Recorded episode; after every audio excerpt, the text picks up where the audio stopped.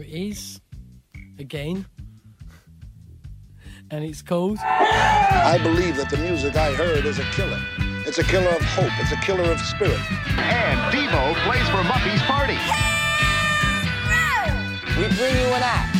They'll just boggle your mind. The Mystic Knights of the Oingo Boingo. Let's go! Hey, everybody, I'm Joseph. And I'm Rob. Welcome to a bonus episode, another bonus episode of Deep Cuts and Deep Dives, the history of punk, post punk, and new wave, 1976 to 1986. You guys are going to get spoiled listening to bonus episodes, but I tell you, this one is totally worth it. We are covering the Manchester music scene, and uh, it's a playlist filled with killer music. So we're getting ready to listen to some. I think we should start it off with uh, with a song by the Buzzcocks. This is, um, I believe, it's one of their first singles. It's Boredom. You see, there's nothing that's beyond me.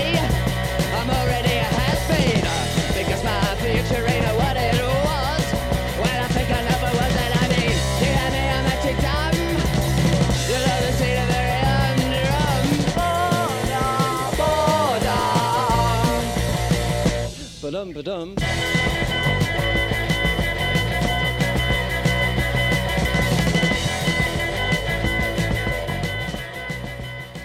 Now, Rob, I am definitely, for sure, not an expert on the Manchester scene. Of course, we're talking about Manchester, England.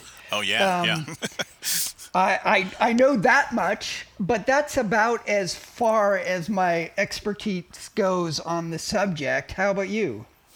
Um, you know, I know of I've listened to some of the bands that come out of Manchester, but to be honest, I don't know.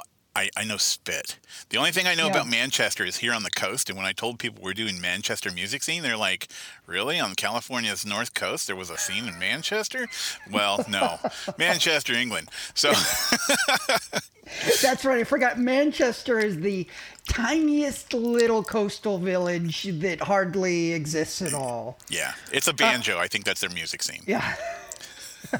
So, since neither of us know spit about the Manchester scene, um, I think we need a little bit of help.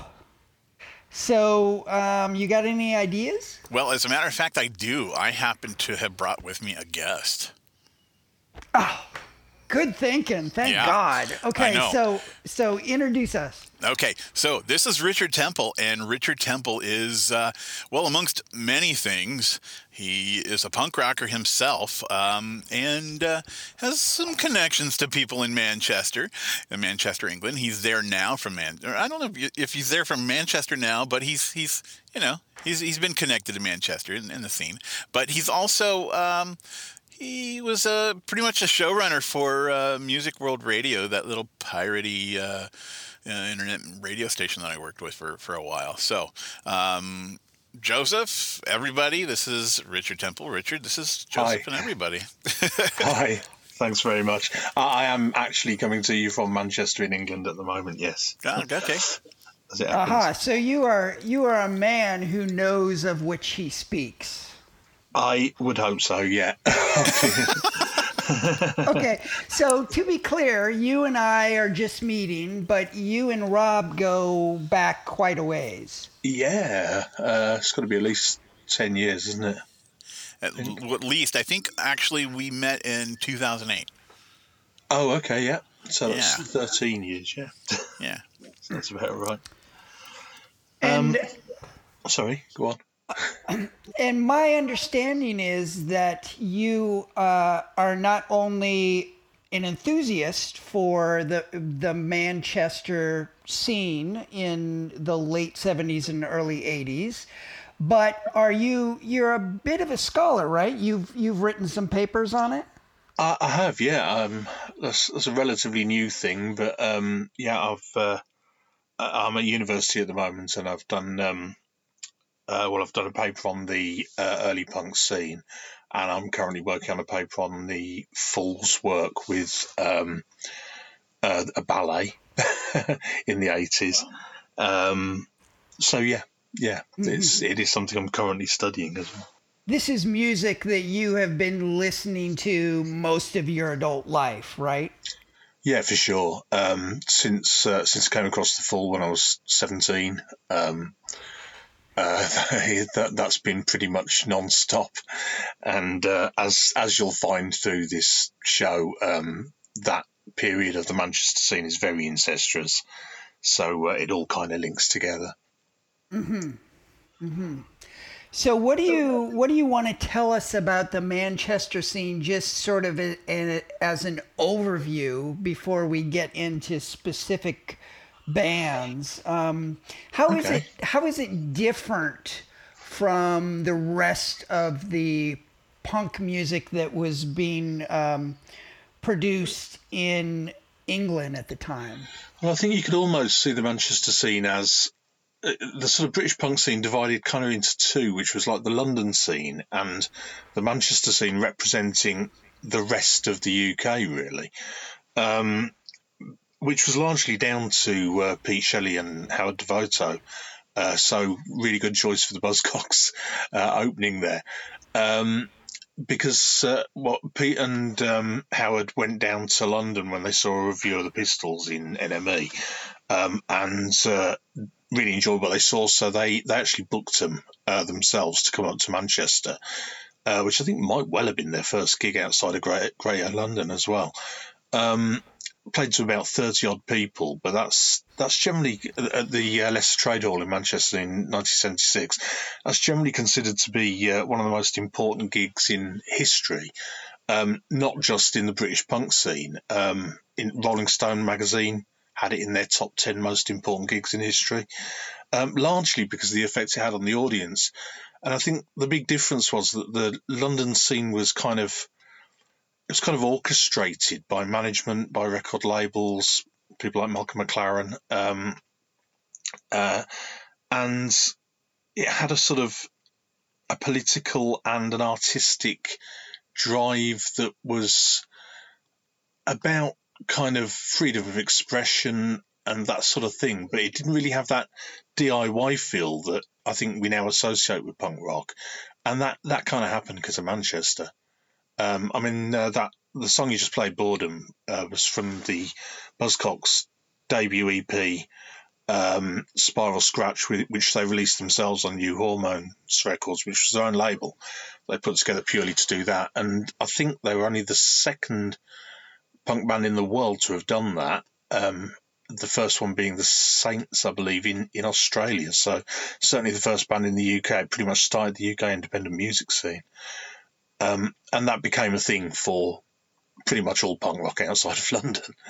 It, it was almost a separate scene, really. Well, uh, Boredom by the Buzzcocks, which we heard at the top, that was uh, one of two songs that I put onto this playlist. All of the rest of this, the music we're going to hear tonight um, were songs that Richard that you picked, um, yeah. and they are not strictly in chronological order. They're, not, it's no.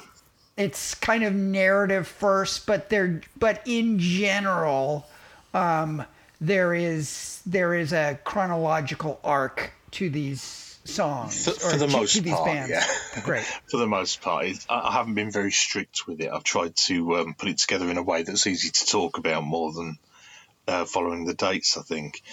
Um, but I'm going to start with uh, with another track from Spiral Scratch. Actually, I, I should point out I didn't know uh, the tracks that you had chosen. um, uh, but whereas Boredom is, is probably the best known track from Spiral Scratch, the first Buzzcocks EP, uh, it wasn't actually the track one, side one. I mean, the actual A side was this. Um, Boredom tended to get more play, but this is Breakdown, and uh, this is the um, the first track on side one of Spiral Scratch. If I little I can restrain myself. I'm falling into fancy can I myself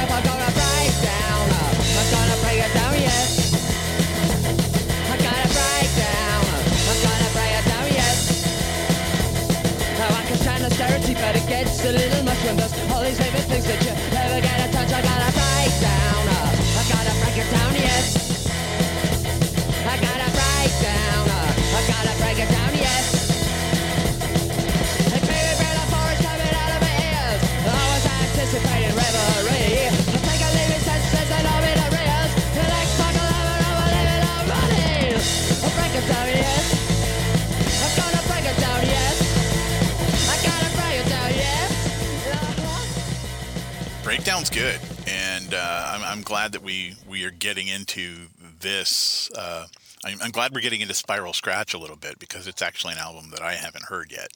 Um, Uh, to be to be clear, it's an EP. yeah, It is. Yeah, It's so- only four tracks. It's only four tracks. So we've just heard half of it. Yeah. yeah. Oh wow, yeah. I like the half I've heard.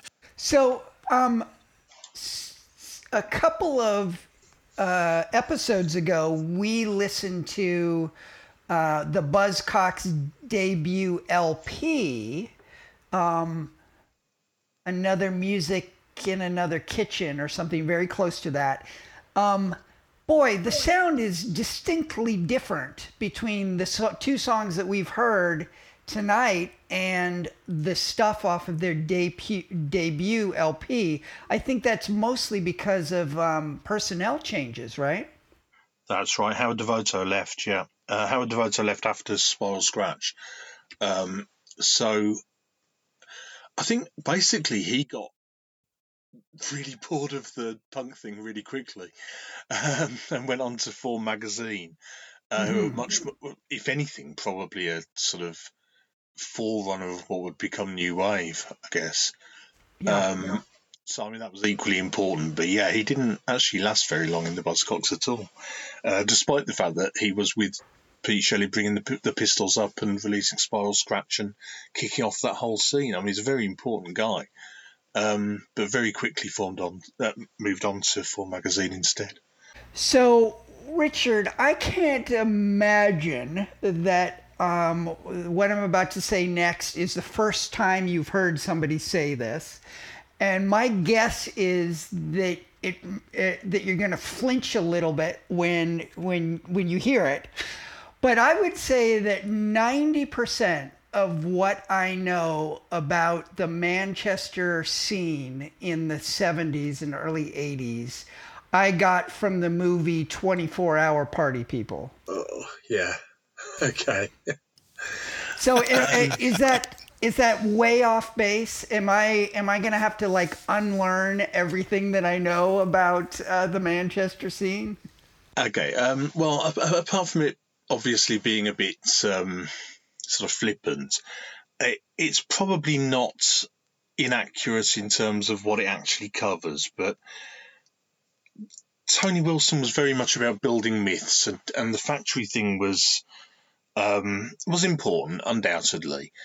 But Tony was a very good publicist, and he's sort of had a legacy of convincing most of the world that the factory scene was the Manchester scene, and it, it was only part of it. It was very much only part of it, and there's a lot that isn't covered in 24 Hour Party People. Um, it's not a bad movie, um, but it's uh, it it does have bigger missions, shall we say?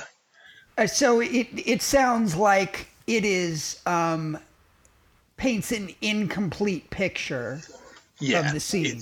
Uh huh. as with much of the literature that's that's come since, it massively overemphasises the role of factory records and the hacienda. Um, they were both important in their own way, but they were a specific part of that scene. I just want to say that the, uh, you know, the the song um, that we heard when we first came in. Well, both of them actually. There's we talked about the sound a little bit. I just I love the fact that there's like this angsty, grimy, you know, fast and short kind of uh, punk sound. Um, and uh, as far as boredom, man, that uh, that two note two note guitar solo really sold me on it. Well, I, Yeah. I tell you what, to this day, there are times, you know, if I'm like stuck in traffic or I'm on a phone call with somebody who just won't stop talking, sometimes in my head I go, boredom, but um, but um. nice. Yeah, I think um, I, I think you can really hear the difference when Devoto leaves because Pete Shell is a wonderful songwriter, but he, he's essentially writing absolutely perfect pop songs from Yeah. that point onwards. Right. yeah. Okay, we ready to move on to the fall? Oh please, yeah, let's do it. It's going to be hard for me to not to talk too much about the fall. Um, this is the band that got me really excited about the Manchester scene. Um, they were always outsiders in the scene. Really, I think you'll you'll probably notice that uh, they're not really mentioned in 24 Hour Party People at all. Uh, Mark right. Smith, Mark, Mark Smith singer does actually have a little cameo role in it. He stood in the queue in uh, for people waiting to get into the hacienda, so they couldn't ignore him entirely. They tended to be outsiders to the scene partly because Mark's behaviour was generally pretty bad and quite he was quite a difficult person to work with or be around. Um, but uh, also because musically, what they were doing was very challenging indeed, really. Even even in terms of that sort of free fall, do it yourself ethic that was happening at the time. They started off basically hanging out at uh, the keyboardist Baines' flat, eating magic mushrooms, and Mark reading his poetry and fiddling about on guitars. And then after the second Pistols gig at the uh, Lesser Free Trade Hall, which um, they attended, they thought, as did everyone else, they thought, well, we'll give this a go. We'll go on stage and try it. Um, and it kind of spiraled very, very quickly from there, with some people getting extremely passionate and other people getting very angry and upset at what they were doing because they couldn't understand it at all. And I don't think that really changed over their entire 50 odd album career. Um, and I think that's quite a wonderful thing. I mean, um, John Peel, the the UK DJ, once said of the Fall. Um, well, two great statements actually. He he famously said that uh, that they're always the same and yet always different, um, which I think does sum up the history of the Fall quite well. He also said, uh, "With the Fall, you never know what you're going to get, and it might not always be what you want." which, uh, I, as a Fall fan, I can also vouch for, um, and someone who's seen them live quite a few times. So, is it fair to call you a super fan? Yeah, I guess. I mean, Mark yeah. would hate that, but yeah. but he's dead now, so I can get away with it. um, yeah, yeah, I'm pretty obsessive about the Fall. I, I can't. And how, how how many times do you think you've seen them live? I mean, 5, 10, 20, 50? Probably, probably about ten-ish. Ten-ish. 10, mm-hmm. 10 to 12 mm-hmm. something like that. And when um, when when was the first time you saw them? 1986, I think. Oh, good. Yeah. So, yeah. And the last time was 2015. Well, The Fall is a band that I am fairly familiar with. I own, I don't know, maybe a handful of albums. Um, what about you, Rob? You know, I, I don't own any Fall, but oh, um, listening to them through putting this podcast together, I'm, I'm starting to really enjoy them. You never have to wonder if you're listening to a fall song or not. That's for sure. Right. That's for sure. Yeah. So, so the the song that you picked, Richard, is a song called uh, "Bingo Master." And Bingo Master's Breakout, yeah. Bingo Master Breakout. Um, this is a song that I was familiar with because it's uh, popped up on that Cherry Red Records uh, uh, compilation that I talk about all the time. Been listening to this song since I was in high school. I never stopped to think about what the song was actually about. But Rob, you you actually had the foresight to stop and listen to the lyrics, didn't yeah, you? Yeah, I did. I did. I mean, when I heard it, I'm like, wait a minute, is this really about a suicidal bingo caller? Um, it, it is indeed, yeah. yeah. That's exactly what it's about. Two swans in front of his eyes, coloured balls in front of his eyes. It's number one for his Kelly's eye, treble six right over his eye.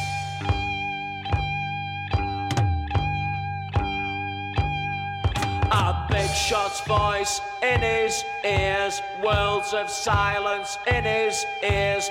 All the numbers account for years, checks the cards through eyes of tears. Bingo masters break out, bingo masters break out, bingo masters break out.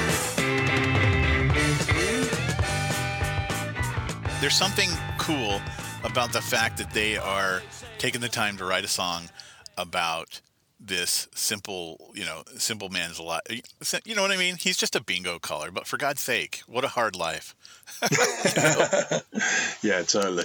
It's kind of, I think it epitomizes what I was saying really about it being about the sort of bleak northern late 70s situation, but also Yeah. with that northern sense of humour.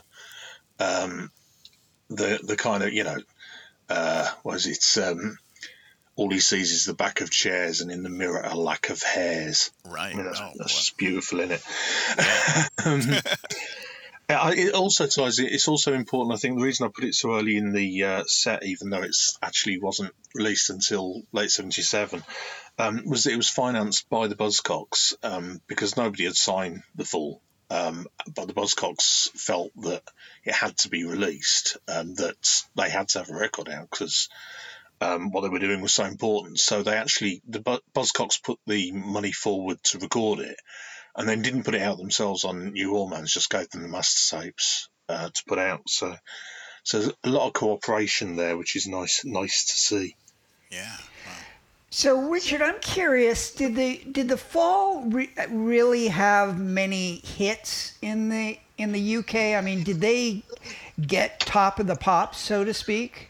They never did top of the pops, um, but they did have hits. Yeah, they had a couple of top twenty hits. Um, both of which were cover versions. That was uh, Victoria and Ghost in My House. Oh yeah. so I I just want to make a point about about Victoria. So the, one of the albums that I had, um, you know, in the late '80s was the Frenz experiment. Experiment. Yeah. Um, which is for the fall, I think a pretty pretty accessible album. Sure, I have a reputation for not liking cover songs, but I will tell you, Victoria, I like the Falls version better than the original. Oh, fair play. Yeah, yeah. It's, it's, it's got more punch, hasn't it, than the Kinks? It, yes, yes. He- he gives it so much personality and yet maintains enough of the catchy pop elements to just Yeah. like be a perfect blend for me. Yeah, I mean that, that was definitely their most com- commercial period with with uh, his wife, his first wife, Brix Smith, writing a lot of the songs um, in that period, and uh, I, th- I think undoubtedly the most successful. Interesting statistic, actually, uh, uh, uh, of the Fall is that in the UK they've had more top forty hits than any other band in history that haven't reached the top twenty. So they've had, ah, they've, okay. had more, they've had more hits between 20 and 40 than any other band in history. John Cooper Clarke is another artist that I am just uh, vaguely familiar with, and Rob, you are too, whether Yeah. you realize it or not, uh, because he he makes an appearance on um, Urgh: A Music War, Right. which is which is a beloved um, film of both you and I. Um, now, I was surprised the song, Richard, that you picked, um, Innocence, is kind of much more, there's much more rock in this song than the stuff that I've heard, which Yeah. was, is, because he, he is obviously a poet first and a punk rocker second. Yeah, I mean, he didn't write any of the music. He's he's a poet. Um, The uh, the stuff that most people will know from like Snap, Crack, Crackle and Bop and that sort of thing um, was basically, I think it was Martin Hannett produced it. I think, um, and it was session musicians, um, just you know, putting something together for his poetry. And I think it works quite well. But I do prefer this sort of early punkier stuff um, for sure. And it's it certainly has more to do with uh, the um, scene we're talking about. Um, because I mean the the band playing here, um, I think I think it's Nosebleeds actually. Aha, to that's a that, that's a band that we're going to talk about a little bit Yeah. later. Cer- certainly people involved in the uh, in the early scene. Um, the Invisible Girls, I think, were the band that largely played on Snap Crackle and Bop and the later stuff. Um, but yeah, I've got a feeling it's the Nosebleeds on on this. I never broke your windows. I never broke your rules. I never took to your tender vendetta, didn't touch your family jewels. Revenge is a strong emotion. Friction is the mother of pearl. It's a disapproving, disappointing, disappearing world. Now what's this? Ah.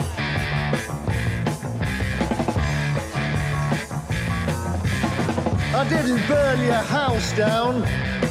I didn't break your heart. I never tried to steal your car. I wouldn't know where to start. Don't blame me if your life's a bore. Not gonna look at your curves. Don't point your finger anymore. You're getting on my nerves. The tepid shallows of a failing brain. Innocence! Last of the holy innocent. Innocence! Last of the holy innocent. Innocence! Last of the holy innocents. Glad that you said that the band was the Nosebleeds because that was going to be one of my questions. I had I had heard mixed, you know, mixed uh, messages there. Some people said it was Curious Yellow, some said it was the Nosebleeds, but uh, the Nosebleeds seems about it seems more appropriate. Um, and and may I say, hell yes, this song was I, I like. I like John Cooper Clarke a lot. Um, I think you know what he's as far as I'm concerned, he has uh, unseated Ian Dury as being Punk's poet laureate. I should hope so. I mean, I, I love Dury, but but yeah, I mean, Cooper Clarke's certainly more of a poet. Fantastic, he he really is.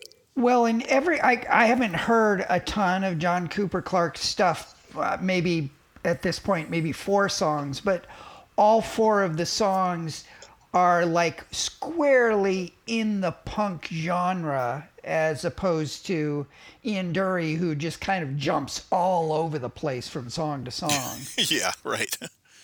Okay, so now let's talk about the Mothmen. Now, this is the first band on this playlist that I had never heard of before.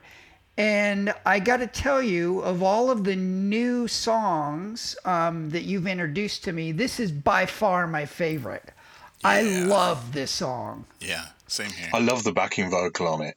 It's it's just that that uh, does it matter Irene in the broad Salford accent in the background. It's just so cool. Oh, and it's it's got such a cool sound. Um, you know, I'm hearing a little bit of uh, say Joy Division. Um, there's a there's a darkness and sort of a, slightly off kilter vibe to it, uh, but yet it is um, pretty accessible. I, I really like the the balance of the the sounds on this song.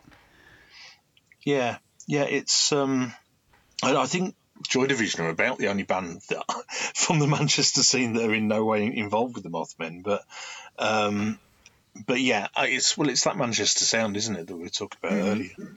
Mm-hmm. It, it, it's it's kind of it's melodic and discordant at the same time. You know, it's it's Yeah. kind of a really cool mix. Yeah.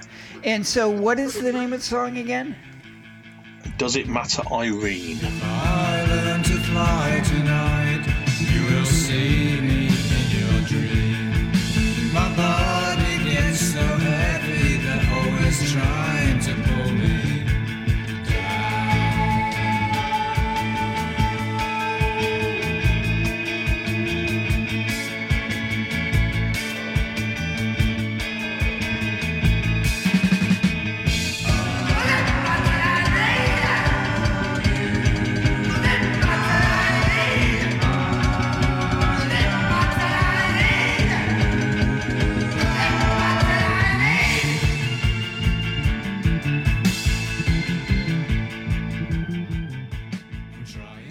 This. I love this.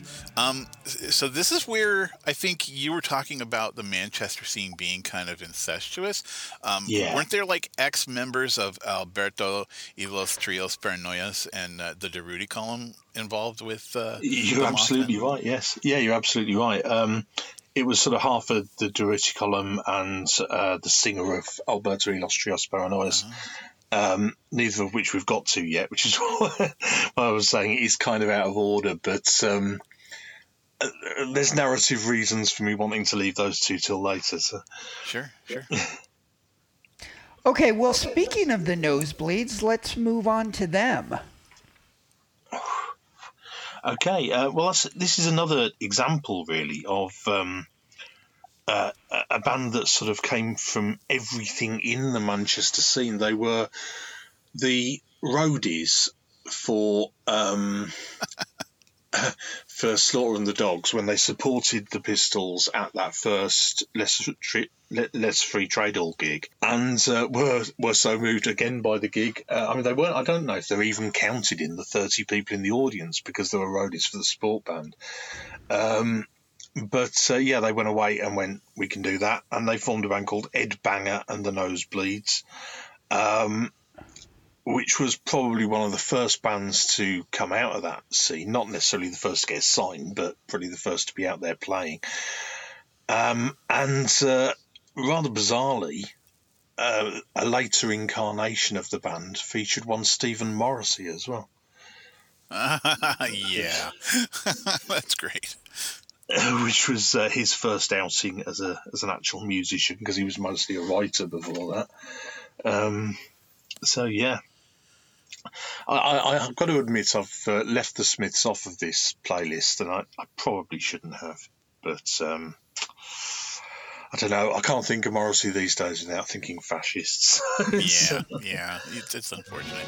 I have a que- I have a question about Morrissey. Now, was he involved in this uh, in this album that, that we're going to be listening to in a little bit? Uh, oh no, he's not. Uh, he didn't record anything with with the Nosebleeds. No, oh, um, they he was he was with them for about six months. He did some gigs, but they didn't do any recordings. Unfortunately, I'd love to hear that because uh, he did take over as vocalist. Uh, so the idea of Morrissey singing this. Okay, so what is the name of the song we're going to listen to tonight? Ain't been to no music school.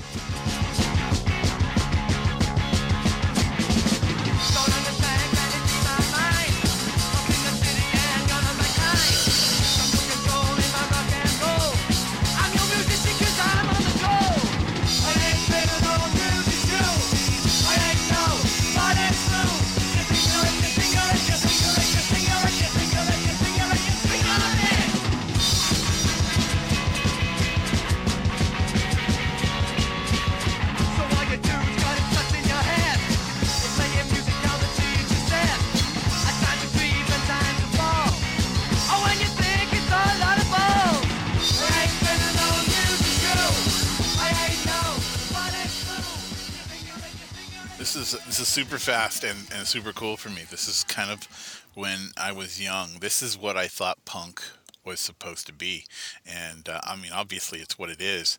But this was kind of the the structure for like, you know, what punk rock looked like to me when I was young.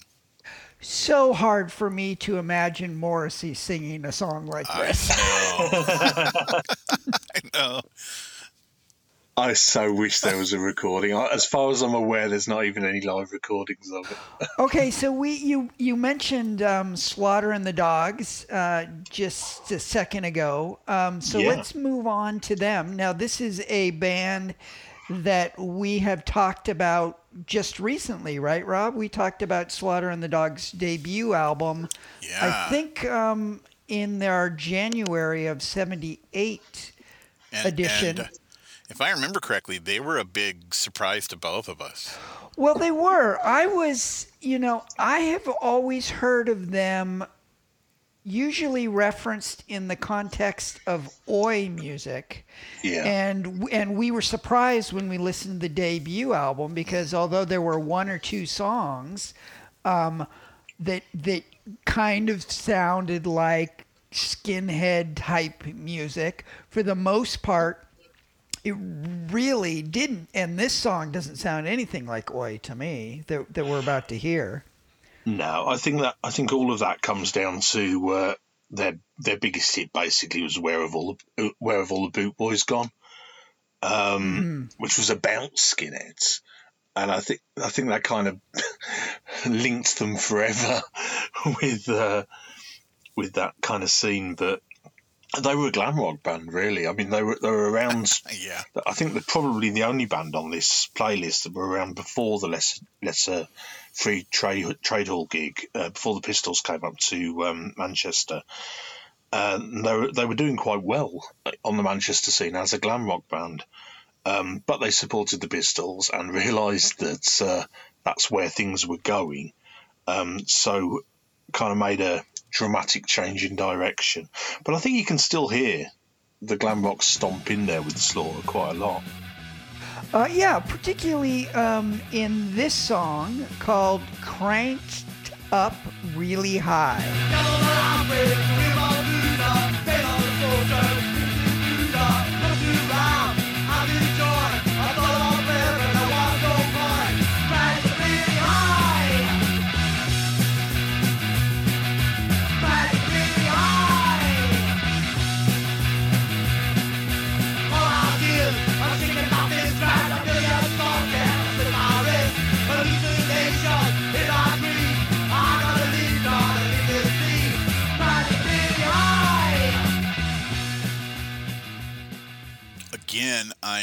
Pleasantly surprised. I really like Slaughter and the Dogs, um, and and man, this is some real power behind the guitar here.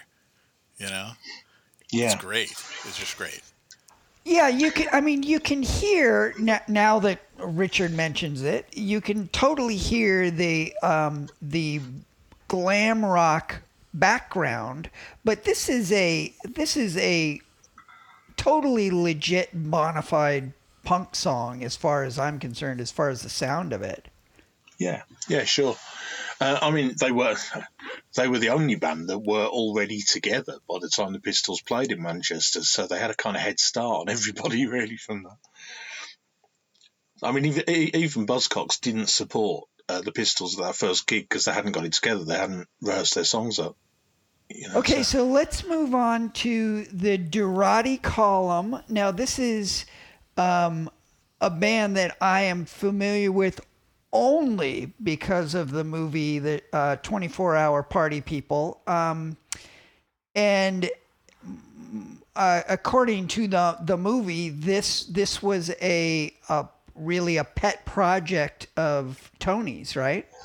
That's pretty much accurate. Yeah, I think that's that's very much true. Um, I think it was Tony's idea of trying to make Factory more than just a punk label, and you know, um, touch on different sorts of music.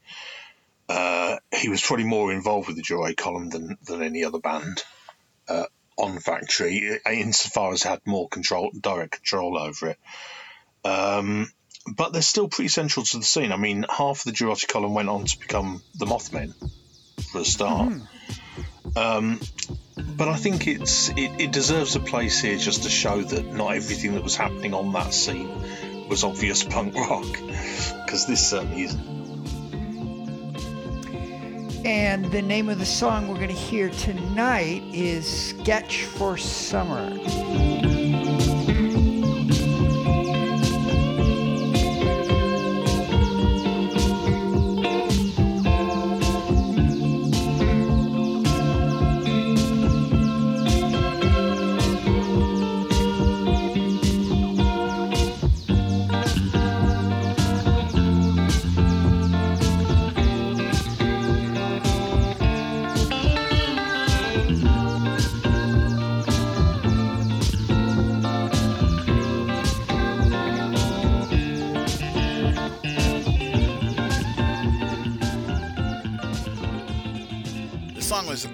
I have to say is I wasn't expecting something so mellow, um, but it's Yeah. it's an amazing piece. I mean, it's great. Now I do have a question um, about uh, the Durutti column. This this song is pretty indicative of their of their style of their music. Is that right? I think so. Yeah. I mean, um, they're sort of considered a, a, a punk rock band, but but uh, I mean, they had piano for God's sake. Yeah, right. You know, they're coming from a different direction altogether, really. Um, and yeah, I mean, I think it's. I, I think what Joseph said before. Um, the idea that this was kind of Tony Wilson's pet project. Really, it, they're much more of a sort of art rock, art school band. Um, and I think really they only get lumped in with punk and new wave by dint of being on factory records and being around at that time and turning into the Mothmen, really. um, but obviously, as you can tell by the Mothmen, they they were hanging around and playing the same gigs as Alberto y Lost Trios Paranoias and various others. Um, so, you know, I, it, it would be remiss to ignore them, and I think it's good to show that there was something else going on there as well. I, I also want to say that listening to this music, um, I have come to notice the guitar talents of Vini Reilly. Yeah. Yeah, yeah, totally. Uh, and piano. He was the pianist as well, actually. Oh, pianist too. Cool. so yeah, yeah, talented guy, undoubtedly. Um, it's also probably worth mentioning that the name's misspelt, which uh, which is, wasn't some clever thing. It was just they didn't know how to spell Durruti. Because the Durruti column was uh, was an anarchist um, an anarchist militia in the Spanish Civil War, um, but it's uh, it should be double R single T. Uh huh. And they spell it D U R U T T I. Yeah, yeah, Whi- which was literally just a mistake. Uh huh. Um. So, is the this song that we just heard? It is. Uh, there are no vocals. Is that is that pretty much their thing, where they they don't have a traditional vocalist? As far as I'm aware, um, most certainly most of their early stuff is is instrumental. Um, They did they did carry on for a long time, and I'm not really aware of what they were doing. I, I mean, they may even still be around, to be honest. Um, I'm aware they were doing stuff in the '90s, but I'm not really familiar with their later stuff, so I, I, I wouldn't like to say that they were entirely instrumental. But Oh, another interesting thing about the Durutti column, which actually is again down to Tony Wilson rather than the band, but their first album was released with a cover made of sandpaper, which I, th- which I think is worth worth noting, just because you really couldn't put it in your record collection next to other other covers. All right. Uh, so that means that we. I, I can have tell the anticipation on. here. we have to move on to my idea of hell, which is um, John the Postman. Tell us Yeah. about John the Postman. I'm sure he's a lovely guy, but the song we're going to listen to is rough. Right, John the Postman's a postman, um, or at least he was. Um, he was uh, I, I, the reason. Well, there's several reasons I wanted to include this. Uh, I think it, firstly, it points to what was really happening in Manchester, insofar as that do-it-yourself, anyone can have a go feel. Um, and John the Postman was literally a postman who went to all the punk gigs and at the end of each gig, he'd be a bit pissed and he'd get on stage and he'd sing Louie Louie. And this became a bit of a tradition to the extent that it happened at almost every punk gig in Manchester for several years um, and pretty much ended every night at the Hacienda as well. Um, so you could you could say he headlined more punk gigs in Manchester in the period than any other band, uh, albeit not billed. Um, and I, I don't think he was ever intending to to be a, an actual musician. Um, he he was just getting involved.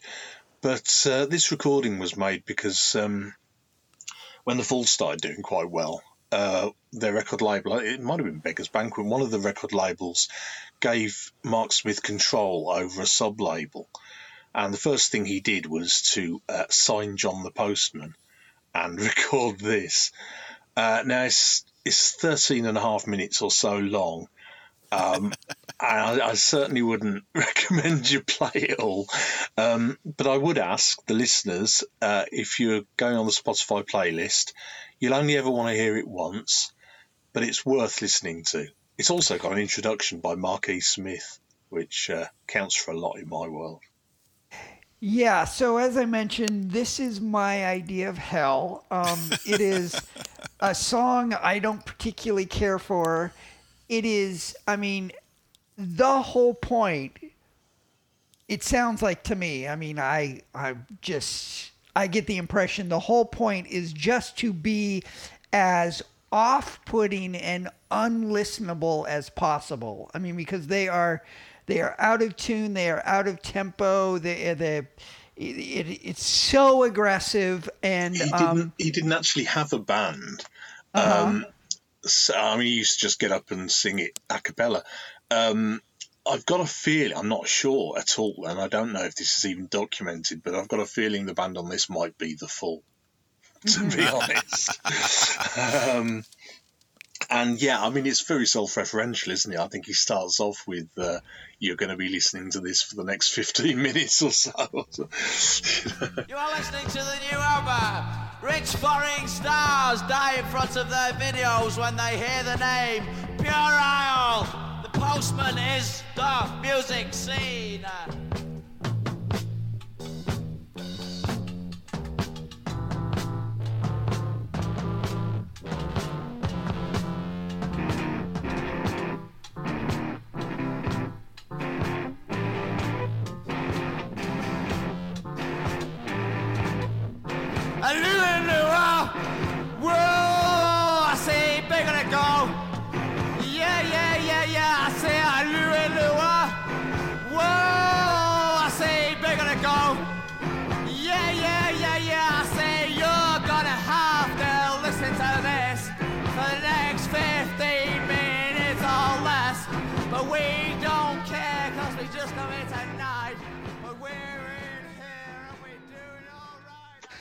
Well, there are very few certainties in life, but one thing I can say with a fair amount of certainty is I will never listen to that song, at least not in its entirety, ever again.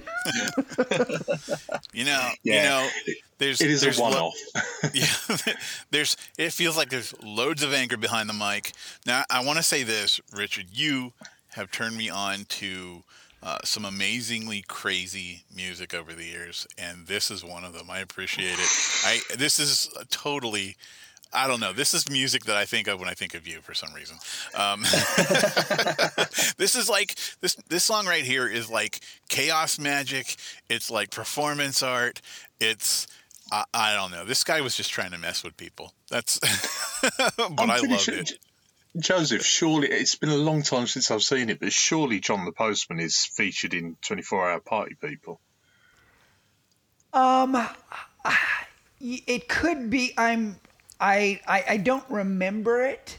You probably but, just thought, um, who's this idiot getting up and singing Louis you know, I, I, my guess is that, you know, maybe in the background when they're talking or something, he's on stage. But I, I had no idea that it was John the Postman. Uh, it's been a while since I've seen it as well. But yeah, this was John the Postman was not something that I was ever familiar with. So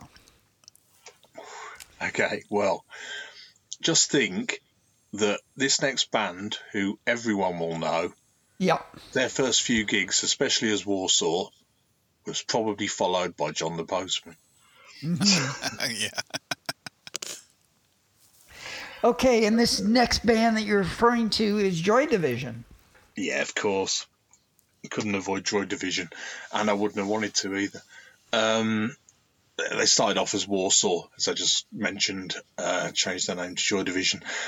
And um, again, I mean, their importance for the scene, I think, is is uh, not really over overstated. I mean, you know, they they are amazing, and they were amazing, and um, Curtis's suicide sort of made them mythical as well. Um, and I think that's given a lot of power to the arm of Tony Wilson building his myth about Factory as well, really, because uh, because obviously they were the the centerpiece of Factory up until Curtis's death. So. Yeah, that's right. Well, earlier I mentioned that 90% of what I know about the Manchester scene was from the movie 24 Hour uh, Party People. Now, I would say that five of that remaining percent of what I know is from the movie Control, which is about Joy Division.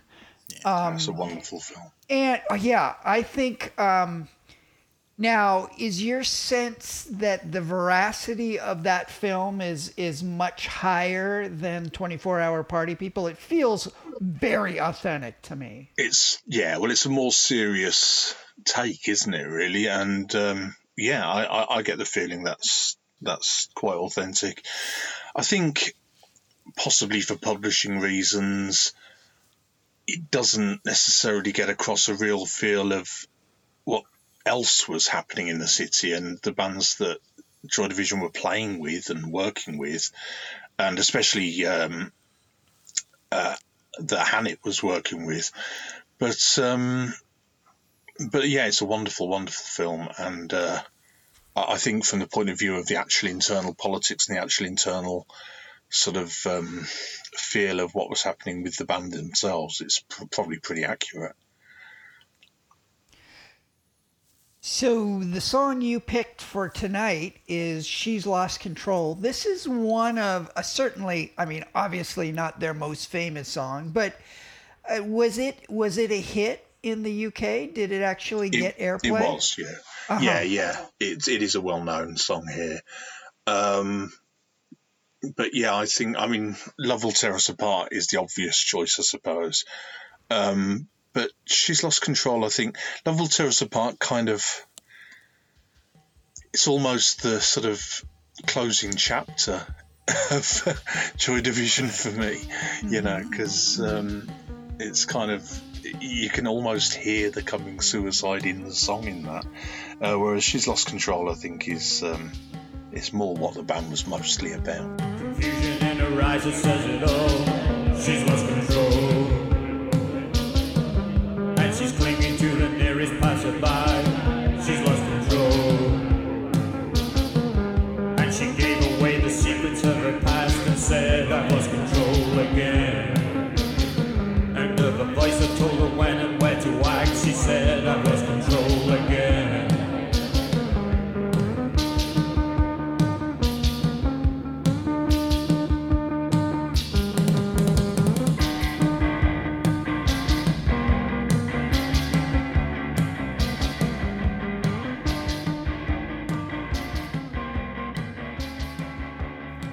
I think I've made it clear in the past that I'm much more of a, a new order guy than a than a Joy Division. But uh, Rob, you you're big on Joy Division, aren't you?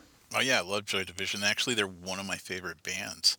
Um, it's it's kind of nice to hear them actually in this set. I, you know, I, I love every chance I, I, I can get to listen to Joy Division. They they made your top ten all time favorite punk bands list, Yeah, right? Absolutely, absolutely. Well, they, you know, when I was young, um, they were part of the the vibe that I was just, I don't know, you know, I liked sitting in the dark, and I mean, this is, of course, the band is tragic, and Ian Curtis is tragic, and there's all kinds of, you know, tragic messages in the music, but it's uh, to me, it was just beautiful. It's just great stuff. I love it. Yeah, yeah. I think, um, along with the Fall, I think the Fall and Joy Division, more than any other bands, really get across what was happening in Manchester at the time. Um, I suppose I have to give some credence to Morrissey later on as well, but um, but you know, music. The, the thing with the Smiths was lyrically, Morrissey was expressing what was happening in Manchester at the time, but the music's really beautiful.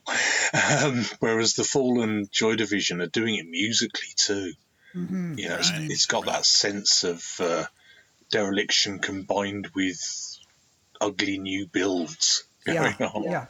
Well, again, again, you have, um, you know, uh, kind of like the uh, suicidal uh, bingo caller. You've got a song that's about somebody, and it's about the the roughness of their own life. You know.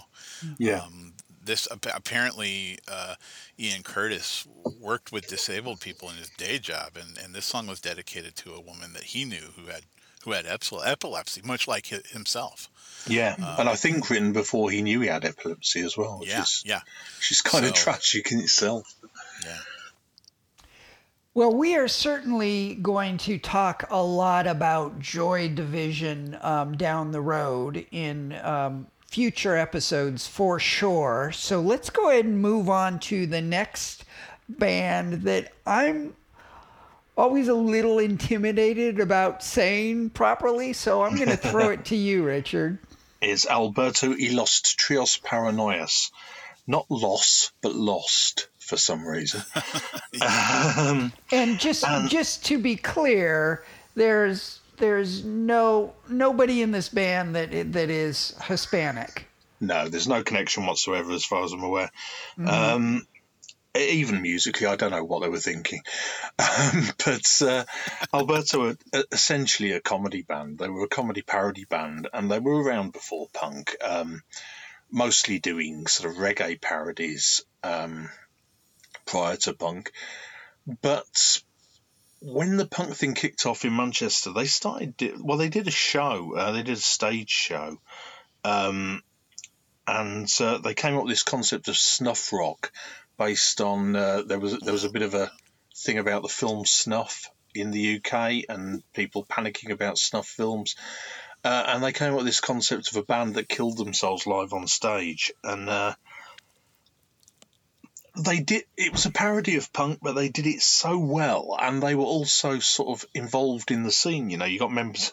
I say the singer ended up in the Mothmen and stuff. Um, so while it was meant as a joke, it kind of underlines that northern humour I was talking about earlier.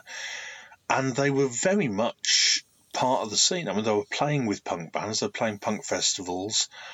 Um, and I think it's true of the London scene as well, but it's something people miss about British punk rock is how much of it was joking around, you know, was having a laugh as as well as I mean there was a whole lot of anger and sort of bleakness there as well, but there was there's that sort of survivalist humour going on, know. Yeah, well, I I don't think that that anger and humor are mutually exclusive. I think they kind Not of go hand in hand quite often.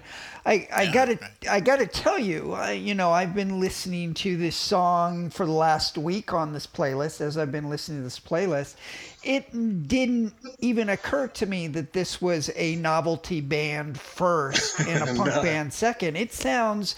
It fits right in there with you know a lot of the punk that was going. Yeah, yeah, totally. So what is what is the song we're going to hear? Uh, this is Kill, and uh, it's it's part of the Snuff Rock. Um, I think it well, it was an EP, Snuff Rock EP, but it had like six tracks on it. And did they get any serious airplay in the UK, or was it more kind of an underground cult thing? They got a surprising amount of TV actually, Uh-huh. um, because it was quite because it was quite visual as well. I mean, you can find it on YouTube now. Um, because they, uh, uh, for instance, at the end of there's a live performance on YouTube of this song, and at the end of it, the singer stabs himself through the heart and bleeds out, and it's really quite well done with the effects. I don't know how quite how they did it, and then he's dragged off by one of the other members of the band, leaving a trail of blood behind him on the stage.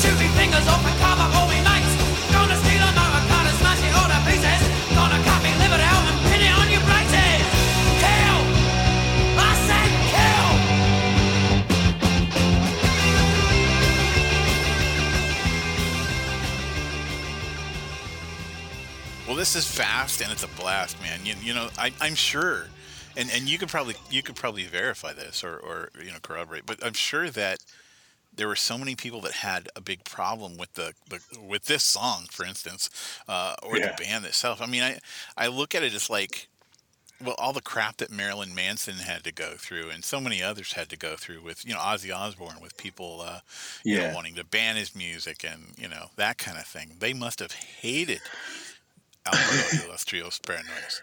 I think I think uh, weirdly, I think Alberto got away with it a bit more because it was framed as a joke.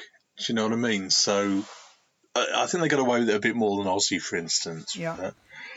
Well, so that song didn't didn't strike me particularly as a novelty song, but the next song we're going to listen to um, is pretty clearly a novelty and um, gets old fast. What's the story behind Jilted John? Oh, do you think so? I still love it. After all I these do years. too. I don't know what you're talking about. I, I, you know what? It sounds so dated to me. it's awesome. Yeah. It's it's Graham Fellows. So again, yes, it is a comedian, um, and again, somebody who was on the scene and involved, um, but taking that. I mean, I mean, you know, there were there were bands from outside Manchester as well. It's Bloch Nessa Bounds and whatever um, that were were doing that sort of comedy side of punk rock. Um, Graham Fellows, I think the Jo- the Jilted John thing um, is absolutely fascinating to me because it was a big hit here. I mean, it was on top of the pop several times. Um, That's great. the, the first the first time they were on top of the pops, the guitarist had tape, gaffer taped his left hand up so that only one finger was sticking out. Just to demonstrate that all he was doing was taking one finger on and off of his fretboard, you know. It's like it, it was on the one hand it was comedy, but it was really pushing the boundaries of you know, this is what we can get away with as a punk rock record and get it in the charts, you know. And I think, again, that can only have come out of the North. I don't think a Lon- the London punk scene could have supported somebody like Jilted John. So upset that I cried all the way to the chip shop. When I came out, there was Gordon standing at the bar stop. And guess who was with him? Yeah, Julie. And they were both laughing at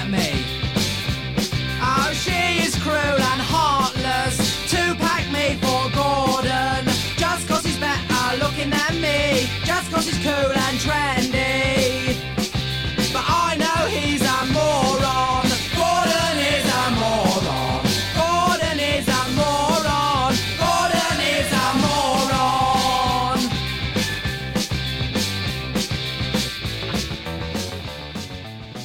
You know I'm going to say that I love this song. Um, I I really enjoyed it. I got to say though, that John, man, he had it rough, you know. Um, Yeah. But at the same time, was Gordon really all that bad? you know.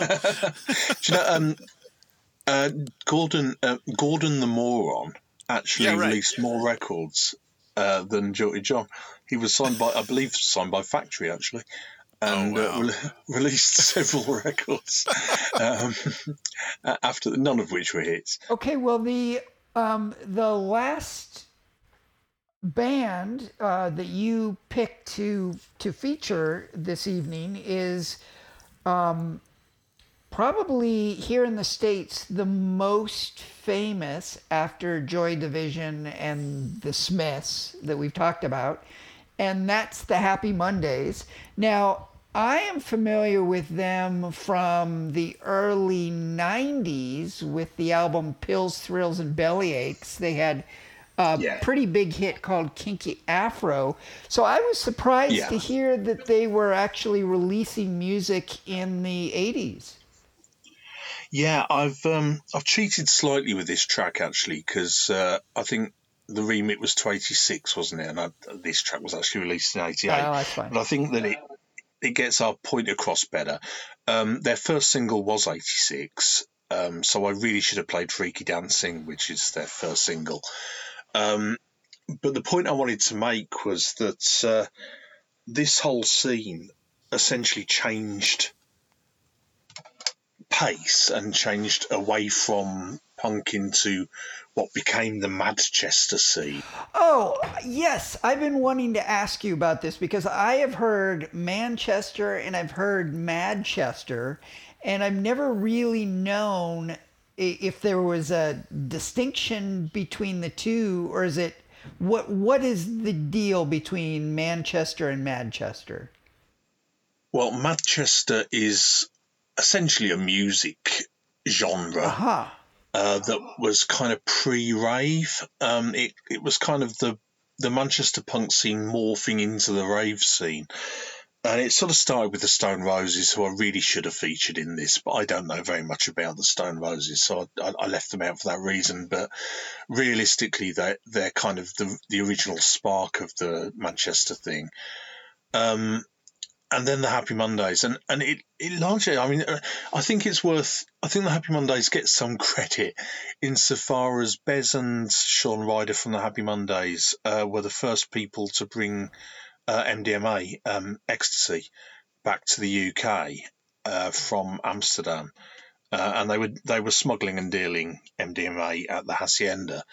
So the only place people could get ecstasy was to go to the Hacienda Club. Um, so, I mean, that became uh, essentially the club that started off playing Joy Division and the Fall, um, became kind of the first rave club in the UK. Um, and it was pretty much entirely down to Bez and Shaun from the Happy Mondays. Um, and Freaky Dancing is kind of about that, uh, the first single.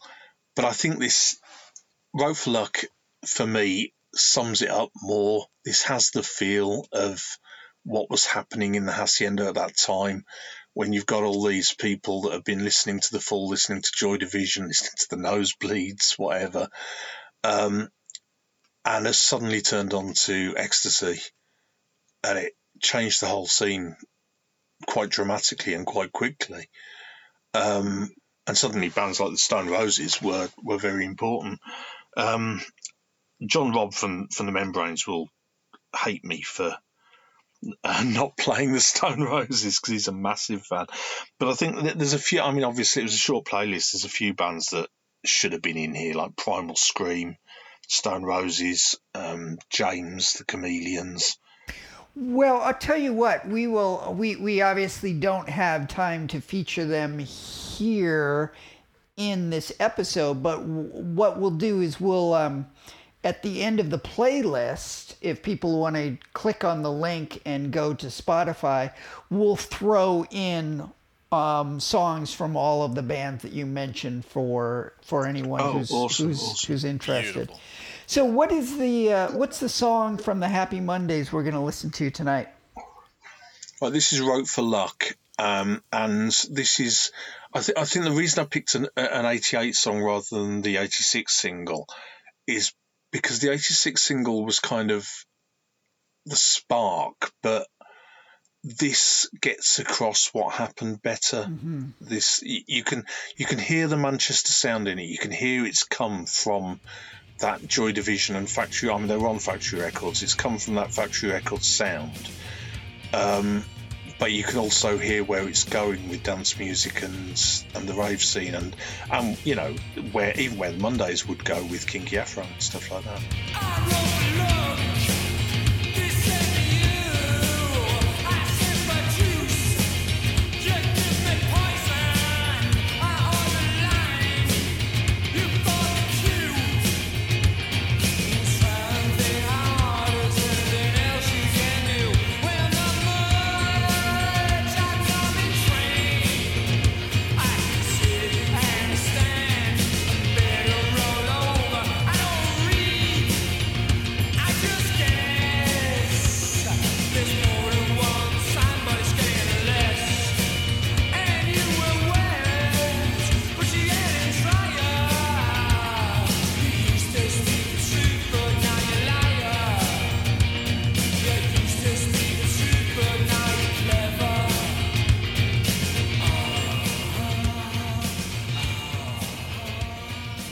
Now, I, I listened to this song uh, by watching it on YouTube, and and the video that accompanies the tune is you can. I mean, you know, you, you get to see the change that takes place as well as listen to the change that takes place. This is definitely a rave that's Yeah, going the- on, and he is just like rolling. The video's around. amazing, yeah, it? it is amazing, and, and he's like rolling around the crowd like he's on ecstasy already, and it's uh, but it's God, the energy behind the music and the video is is super great. Just so cool. Firstly, he almost certainly was on ecstasy. Yeah, right. And uh, it's worth mentioning as well that that was actually just filmed in the Hacienda. Um, that is the Hacienda Club in the video. It's uh, that's just what was happening. Yeah. Beautiful video. It was great. So, Richard, I'm curious. What are your feelings about Black Grape? Do you know? I've never quite got Black Grape. Um, I kind of want to like them, but I've never really quite got it. I've got all their stuff, and I do put it on my playlist in the car and try and pick up on it, but it it doesn't have the same feel to me Uh-huh. as the Mondays. So, so to clarify, Black Grape is uh, the band that the lead singer from the Happy Mondays formed after he left the Happy Mondays. Um, Yeah, I, mean the the Mondays are about together now, so they're actually both running concurrently uh-huh, now. But uh-huh. um, but yeah, I I've never been crazy about either band, but I, I do lean towards the black uh, the black grape music just because it's a little less like um, rave Manchester Yeah. reliant and and kind of a, kind of a little bit more moving on from that sound. Um, so yeah, that's fair. That's fair. I, I I quite like the.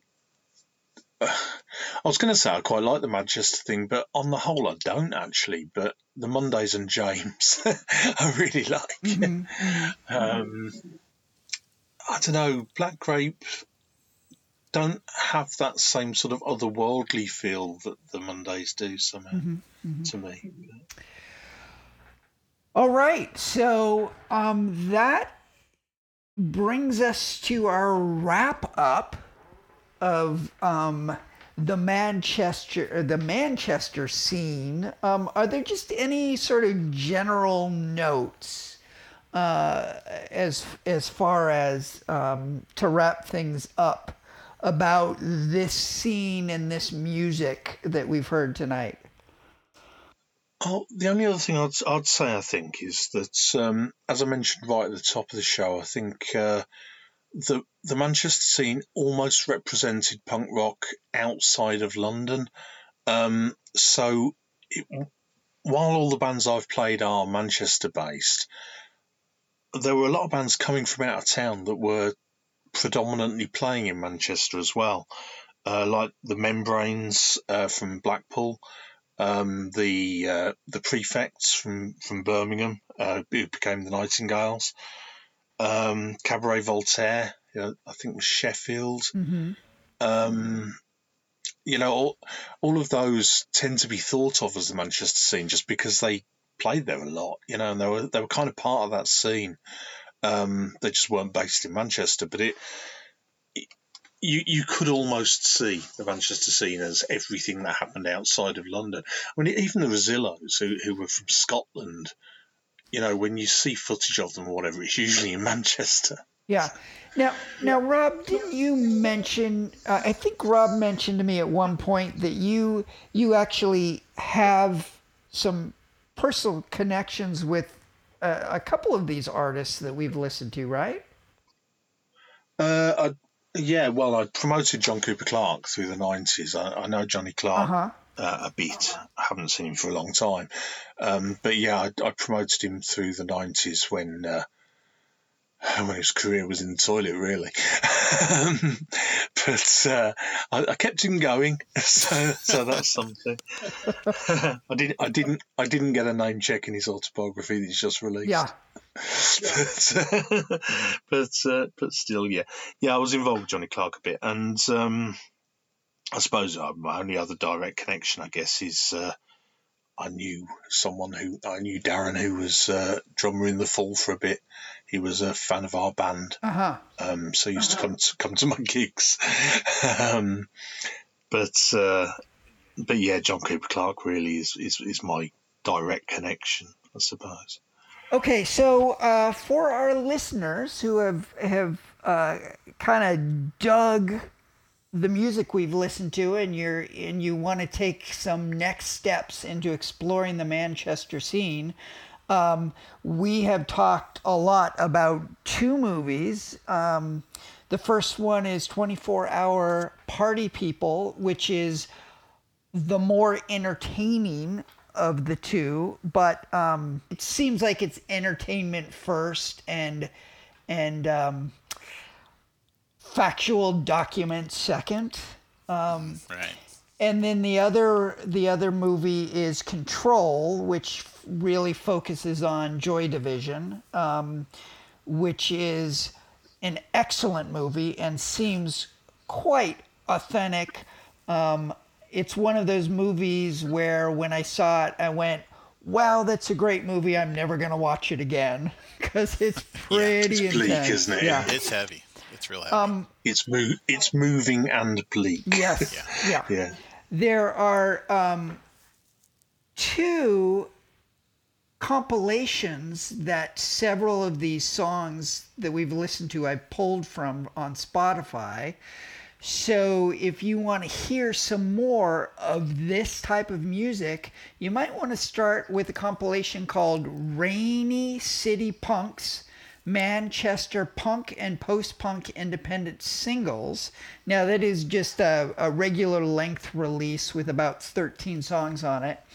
And if you like that and you really want to dive in deep, you can check out Manchester North of England, a story of independent music, Greater Manchester, 1977 to 1983, that has a whopping 74 songs on it.